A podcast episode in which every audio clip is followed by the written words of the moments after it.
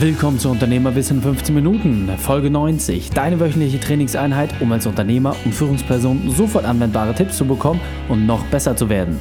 Mein Name ist Raik Hane, Profisportler und Unternehmensberater. Danke, dass du die Zeit mit mir verbringst. Lass uns mit dem Training beginnen. Möchtest du mehr spannende Inhalte von mir entdecken oder eine meiner 15-Minuten-Einheiten testen? Dann besuche mich auf Facebook, Instagram oder unter kodu-training.de. Du liebst Podcast? Du liebst es, sich bei meinen spannenden Zuhören zu verbessern? Dann lass uns beide gemeinsam wachsen und bewerte meinen Podcast bei iTunes und teile ihn mit deinen Freunden. Vielen Dank dafür. In der heutigen Folge geht es um Parallelunternehmertum mit Thomas Promny, dem Experten für paralleles Unternehmertum. Welche drei wichtigen Punkte kannst du aus dem heutigen Training mitnehmen? Erstens, was der Unterschied zu einem Serienunternehmer ist. Zweitens, welche Strategie zur schnellen Marktvalidierung führt. Und drittens, warum der Markt entscheidet. Willkommen Thomas Promny. Bist du ready für die heutige Trainingseinheit? Ja, ich freue mich schon. Äh, vielen Dank, dass du vorbeigekommen bist, Rai. Sehr, sehr gerne. Ich freue mich auch wahnsinnig. Jetzt müssen wir dich natürlich einmal vorstellen. Kannst du den Leuten einmal sagen, was die drei wichtigsten Dinge sind, die sie über dich wissen sollten? Ja, ähm, ich bin Thomas Promny, äh, mal vielleicht mit den Basic-Fakten, 36 Jahre alt, äh, lebe in Hamburg, bin Internetunternehmer, allerdings ähm, fokussiert so aufs Thema Veranstaltungen, also überwiegend Veranstaltungen für den Digitalbereich mittlerweile, habe auch ein bisschen Background so im Thema Online-Marketing, E-Commerce, Publishing, habe also über die letzten 18 Jahre, seit ich Unternehmer bin, äh, tatsächlich gerade relativ genau die Hälfte meines Lebens äh, okay. eine Menge verschiedene Sachen ausprobiert. Ich glaube, sogar noch mehr als 20 verschiedene Unternehmen mit gegründet, mit aufgebaut, teilweise auch schon wieder begraben, aber es gehört ja auch dazu. Ähm, ja, das sind die Dinge, die man über mich wissen muss. Ähm, ich habe äh, außerdem noch ein kleines Hobby-Business. Äh, ich, ich, mag ja, also Hobbys hat, hat ja jeder, aber ja. ich mag auch gern Hobby-Businesses. Ähm, ein kleines Punkrock-Festival in Hamburg und okay. äh, das auch gerade am expandieren ist und demnächst wahrscheinlich noch in anderen Städten auch, äh, in anderen Städten auch in Deutschland stattfindet. Okay, super. Kommt auch alles in die Shows, äh, damit ihr euch dort mal einen Überblick verschaffen könnt. Mhm. Doch ähm, das, was für mich jetzt nochmal ganz wichtig ist, du bist ja Parallelunternehmer. Mhm. Ich äh, überlasse dir die Ehre zu erklären, was das ist. Was ist deine spezielle Expertise? Was gibst du den Menschen dort weiter? Ja, spezielle Expertise, glaube ich, ist fast, dass ich nicht so besonders gut kann, aber dafür von vielem so ein bisschen. ähm, okay. Also ähm, Parallelunternehmer nenne ich mich deswegen, das ist den meisten jetzt nicht so geläufig als, ja. als Begriff. Ne? Die meisten kennen eher den Serienunternehmer, der äh, hintereinander verschiedene Unternehmen gebaut hat. Und ich habe mir eigentlich eher irgendwann angewöhnt und festgestellt, dass für mich am besten funktioniert, ähm, nicht hintereinander, also ich habe gerne verschiedene Unternehmen, aber eben nicht hintereinander, sondern sogar parallel. Ja? ja. Ich habe in den letzten 15 Jahren eigentlich immer mindestens drei, vier verschiedene Businesses gehabt, an denen ich so gearbeitet habe und die ich versucht habe aufzubauen und nach vorn zu bringen. Das hat dann auch nicht immer alles funktioniert, mhm. aber äh, bei so einer Menge, die sich daraus ergibt, reicht es ja schon, wenn irgendwie äh, jedes dritte oder irgendwas halbwegs funktioniert. Ja. Ne? Und ähm, ja, das ist auch irgendwann, also ich glaube, es gibt, das ist auch einfach eine Typfrage. Es gibt Menschen, die ähm, funktionieren gut, wenn sie sich auf ein Thema fokussieren. Das ist wahrscheinlich sogar ja. bei den meisten Menschen so. Ich habe aber einfach irgendwann festgestellt, dass ich da ein bisschen ungewöhnlich bin ähm, und besser funktioniere, wenn ich so ein bisschen Abwechslung habe und mich morgens hier um eine Baustelle kümmere und mittags brennt plötzlich irgendein anderes Business, da muss ich mich drum kümmern okay. und abends äh, kann ich noch irgendwie mehr Zeit nehmen für irgendwas Neues und äh, entwickle nochmal eine neue Idee. Also das ist eigentlich das, was mir, äh, wie es mir am meisten Spaß macht und ja. ähm, ich glaube, als Unternehmer ist ja auch ein ganz wesentlicher Aspekt, dass man äh, auch über das Business und die Arbeit, die man sich da ja selber baut, äh, so ein bisschen so seinen, seinen Lebensstil auch verwirklicht im Sinne Absolut. von, wie will ich arbeiten und woran und in, in welcher Form. Ja? Und ja. das, glaube ich, äh, ist mir in den letzten Jahren auch immer besser so gelungen, dass das mir Spaß macht und dass es auch gut funktioniert. Okay, absolut. Und äh, da sind tolle Sachen bei entstanden. Ähm, auf die gehen wir später ein. Doch jetzt interessiert mich wirklich, du hattest von den Sachen gesprochen, die nicht so gut gelaufen sind. Das heißt, ja. kannst du den Zuhörern einmal sagen, was war deine berufliche Weltmeisterschaft? Was war deine größte Herausforderung und wie hast du diese überwunden? also dadurch, dass ich ja schon ziemlich lange jetzt auch immer so aufgestellt bin, dass ich verschiedene Themen habe, gab es eigentlich noch nicht so den totalen Weltuntergang. Ja, ich glaube, die okay. Leute, die so sich auf ein Business total fokussieren und das scheitert dann, die stehen häufig, glaube ich, vor äh, schlimmen Trümmerhaufen, die dann mhm. auch irgendwie so einen, einen noch anders mitnehmen. Ähm, ich habe sicherlich schon vor partiellen Trümmer, Trümmerhaufen gestanden, also ganz schnell, ganz, ganz früh am Anfang meiner Karriere. Ich habe so 99, 2000 angefangen und im Laufe des Jahres 2001 war so nach Platzen der Dotcom-Blase, war ich ähm, hatte ich äh, so Publishing-Businesses, die ziemlich abhängig von äh, Vermarktungs-, Werbevermarktungsumsätzen waren. Und da war der totale nukleare Winter, ja, ja. also da ging gar nichts.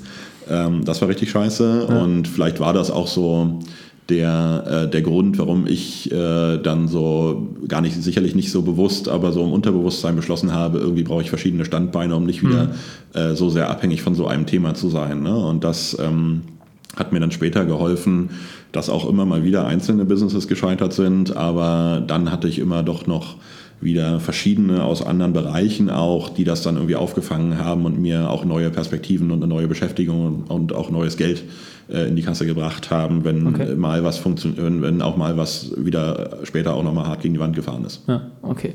Verstanden. Und ähm, gerade bei diesen ganzen Auf- und Abs, die man dadurch natürlich auch erlebt, ähm, das sind ja dann viele parallele Berg- und Talfahrten, wenn man die sonst vielleicht nur bei einem Business hat.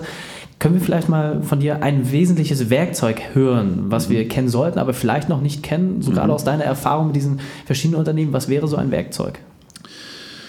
Mm, ich bin ein großer Fan dieser Theorie, versuche nicht, nicht zu scheitern, sondern scheitere schnell und billig. Ja? Okay. Also ich habe äh, in meinem Leben immer unternehmerisch auch super viel. Also wenn man diese Zahl von über 20, die ich genannt habe, das waren wirklich Unternehmen. Ja? Wenn man ja. so Projekte, die nicht gleich ein eigenes Business waren, sondern die im Rahmen eines anderen Businesses als neue Idee, als neues Projekt entstanden sind, ist die Zahl sicherlich dreistellig der Dinge, die ich so ausprobiert okay. habe. Letzten, also auch nicht klein dreistellig. Ja?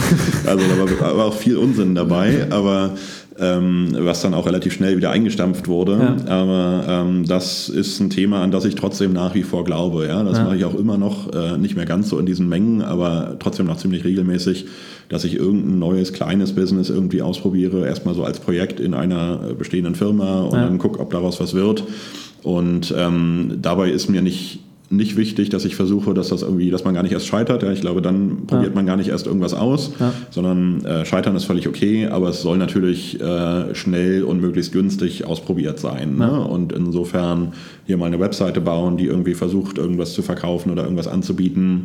Ähm, das geht schnell oder sogar auch Veranstaltungen. Da ist es mir zwar noch nicht passiert, dass ich irgendwo eine neue Veranstaltung probiert habe, die dann am Ende nie stattgefunden hat, weil die Welt sie doch nicht brauchte, aber okay. selbst das würde, würde gehen. Ja? Also ich bin schon ein großer Fan von, davon, dass man äh, zum Beispiel auch in diesem Veranstaltungsbereich mhm. ähm, relativ einfach sagen kann, ich baue hier eine Webseite und behaupte, dass es in zehn Monaten von heute irgendeine Konferenz zum Thema X irgendwie geben wird. Ja. Und dann kann ich anfangen, sie zu verkaufen. Ne? Und wenn es halt keiner kaufen will, dann passiert es halt doch nicht. Ja? ja. Dann kann man es wieder, äh, wieder einstampfen und wahrscheinlich merken es die meisten Leute gar nicht. Ne? Ja. Und die drei Leute, die dann vielleicht doch schon ein Ticket gekauft haben oder ein Sponsoring oder so, denen müsste man das Geld dann zurückgeben. Ähm, das finde ich ganz angenehm an solchen Businesses. Ja? Man kann mhm. äh, sich irgendwas ausdenken, was es noch gar nicht gibt und kann das dann auch irgendwie direkt schon verkaufen. und ähm, wenn es dann die Welt wirklich nicht braucht, dann lässt man es halt doch wieder sein. Ja? Ist ja alles gut. Das, das ist ja machbar. Und äh, wer jetzt vielleicht noch nichts von dieser Technik gehört hat, also im BWL-Kontext spricht man meistens auch so ein bisschen von der Blue Ocean Strategy, das heißt, sich mal bewusst auch in Bereiche reinzuwagen, wo vielleicht noch keiner unterwegs ist. Mhm. Was schlägst du für die Unternehmerwiss-Community vor? Wie kann man dieses Vorhaben mal ausprobieren oder wie kann man schnell herausfinden, ob etwas gut und günstig scheitern kann oder vielleicht auch Erfolg bringt? Auf jeden Fall ähm, würde ich davon absehen, was ja in den letzten Jahren doch häufig passiert ist, dass junge Gründer äh, oder auch nicht nur junge Gründer riesige Businesspläne gebaut haben, unter denen dann stand, wir brauchen 6,8 Millionen Euro Startfinanzierung und dann können okay. wir ausprobieren, ob die Welt irgendwie, nach drei Jahren sehen wir dann, ob die Welt braucht, was wir hier machen. Ne? Ja. Also das ist ja mittlerweile schon so ein Klassiker, so diese Strategie das ist der Weg, auf dem es normalerweise nicht funktioniert. Ne? Das ist der Weg, den vielleicht Leute machen können, die schon zwei erfolgreiche Exits hinter sich haben und die sehr, sehr selbstbewusst unterwegs sind und ähm, auch dann solche Größenordnungen an Kapital einsammeln können. Ne? Ja. Aber für einen jungen Gründer, der noch keinen großen Track Record hat, ist das sicherlich nicht die Strategie, die funktioniert. Ja? Also ich würde immer sagen, man soll mit möglichst wenig Geld ein ja, irgendwie einen Dummy oder einen Showcase des Produkts bauen und dann wirklich an den Markt gehen. Ja? Und mhm.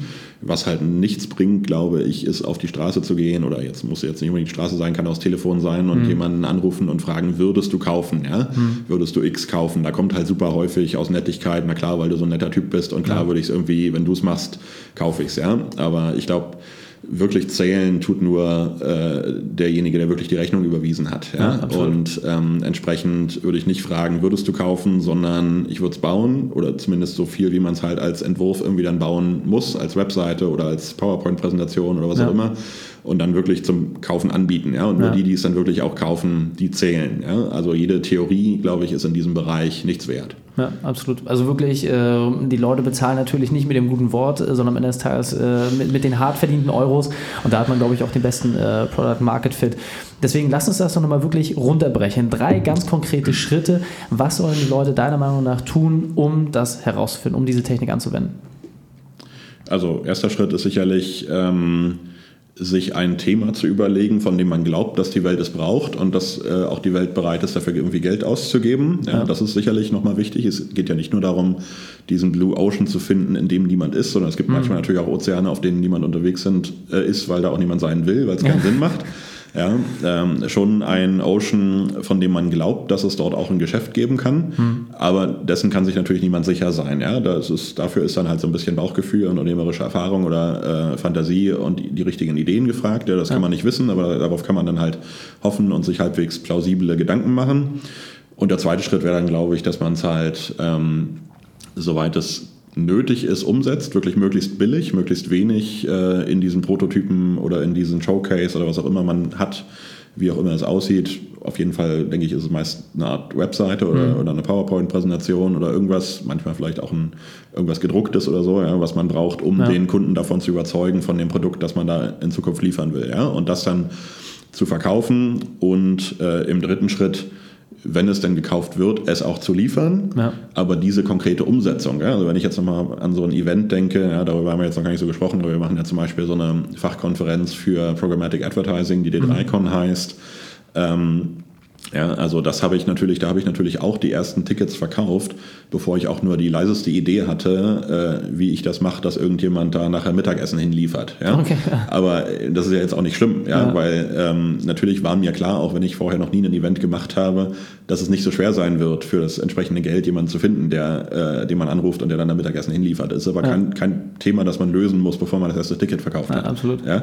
Also klar kann man schon mal sich drüber Gedanken machen, ob man vielleicht eine Location reserviert, weil man sonst ja. keine mehr kriegt oder so, wenn es irgendwie parallel zur Weltmeisterschaft ist und dann irgendwie, ja, da kann man natürlich auch dran scheitern. Aber es gibt halt viele Dinge, die man ähm, dann wirklich erst viel später wirklich auch umsetzen muss, nachdem man ja. ganz vieles davor schon ausprobiert hat, ob die Welt dieses Produkt braucht. Ja. Mhm, absolut. Okay, das sind aus meiner Sicht äh, drei Dinge, mit denen jeder Unternehmer starten kann, egal wie lange man sein Business auch schon hat. Äh, das kann man auf jeden Fall ausprobieren.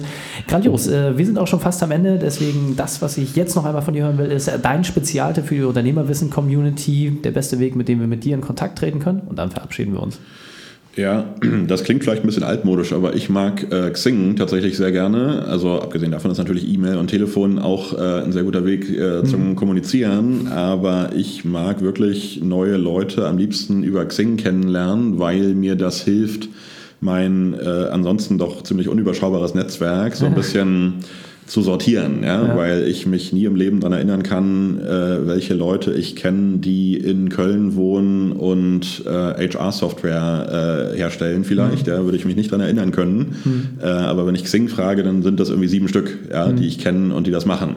Und ähm, dafür, äh, auch wenn das ein bisschen altmodisch klingt, mittlerweile dieses äh, Social Network, das ja. immer wieder von LinkedIn bedroht wird, aber für mich funktioniert es extrem gut, um ja. meinen einen Überblick über mein Netzwerk zu behalten. Und deswegen freue ich mich immer, wenn mich da auch Leute kontaktieren. Mhm, okay. Und ähm, du hast ja auch den Online-Karrieretag und äh, da hast du auch nochmal äh, einen speziellen Wunsch. Ähm, sag noch mal ganz kurz, äh, wie können wir dich aus der Unternehmerwiss-Community äh, da unterstützen? Genau, äh, insbesondere lerne ich gern, also Unternehmer auch allgemein gern kennen, weil ich es immer interessant finde, sich da auch auszutauschen. Aber äh, auf dem Online-Karrieretag ein anderes Veranstaltungsbusiness, das ich mitgegründet habe, das ist mittlerweile die weltgrößte Karrieremesse Messe der Digitalbranche, wo äh, Tausende von Kandidaten auf Unternehmen treffen, die äh, Jobs anzubieten haben.